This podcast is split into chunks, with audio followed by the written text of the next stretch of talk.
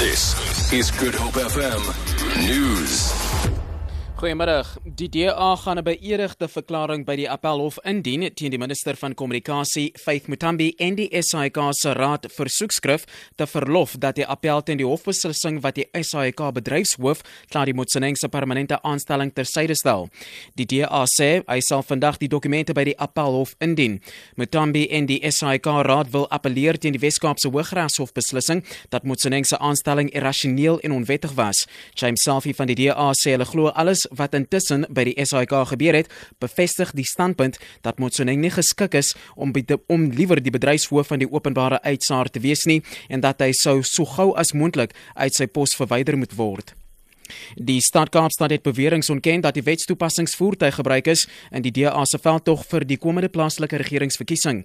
Die maatskaplike beweging Gangsterism Mafol uh, beweer dat die voertuig gewaar is by 'n DA veldtog sleep waar gesleep is. Die burgemeester komitee lid vir die veiligheid, JP Smith, sê hulle het die beweringe ondersoek. Ons het nou bepaal dat dit absoluut nie die geval was dat die wetstoepassingsvoertuig die DA se 'n trailer getrou getou het nie as jy kyk na die um uh, letters op die trailer en jy sien die ander fotos van die trailer kan jy sien dat die toubaar op die trailer aan die teenoorgestelde kant van die trailers so dit is nie moontlik dat daai twee voertuie dat die trailer vasgeheg kon gewees het aan die wetstoepassingsvoertuig nie.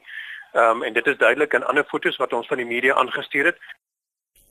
Die Nasionale Vryheidsparty sê planne om die konstitusionele hof te nader oor die verkiesingskommissie se besluit dat die party nie aan die komende munisipale verkiesing mag deelneem nie, is vereers op ys geplaas. Die verkiesingskommissie het beslis dat die NVP gediskwalifiseer is om aan die verkiesing deel te neem nadat hy die party se deposito nie betyds betaal is nie.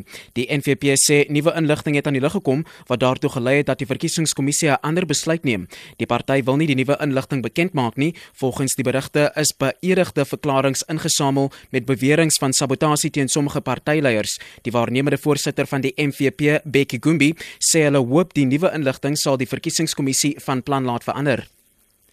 Die voorsitter van die parlemente ad hoc komitee wat volgende openbare beskermer sal aanwys, Makosi Khoza, sê 'n kortlys van kandidaate sal teen die einde van die week beskikbaar wees. Tuli Madonsela se termyn verstryk einde van Oktober. Die veelparty komitee het 74 benoemings ontvang. 15 persone het benoemings van die hand gewys. Die komitee vergader 'n week later of vergader liewer die week.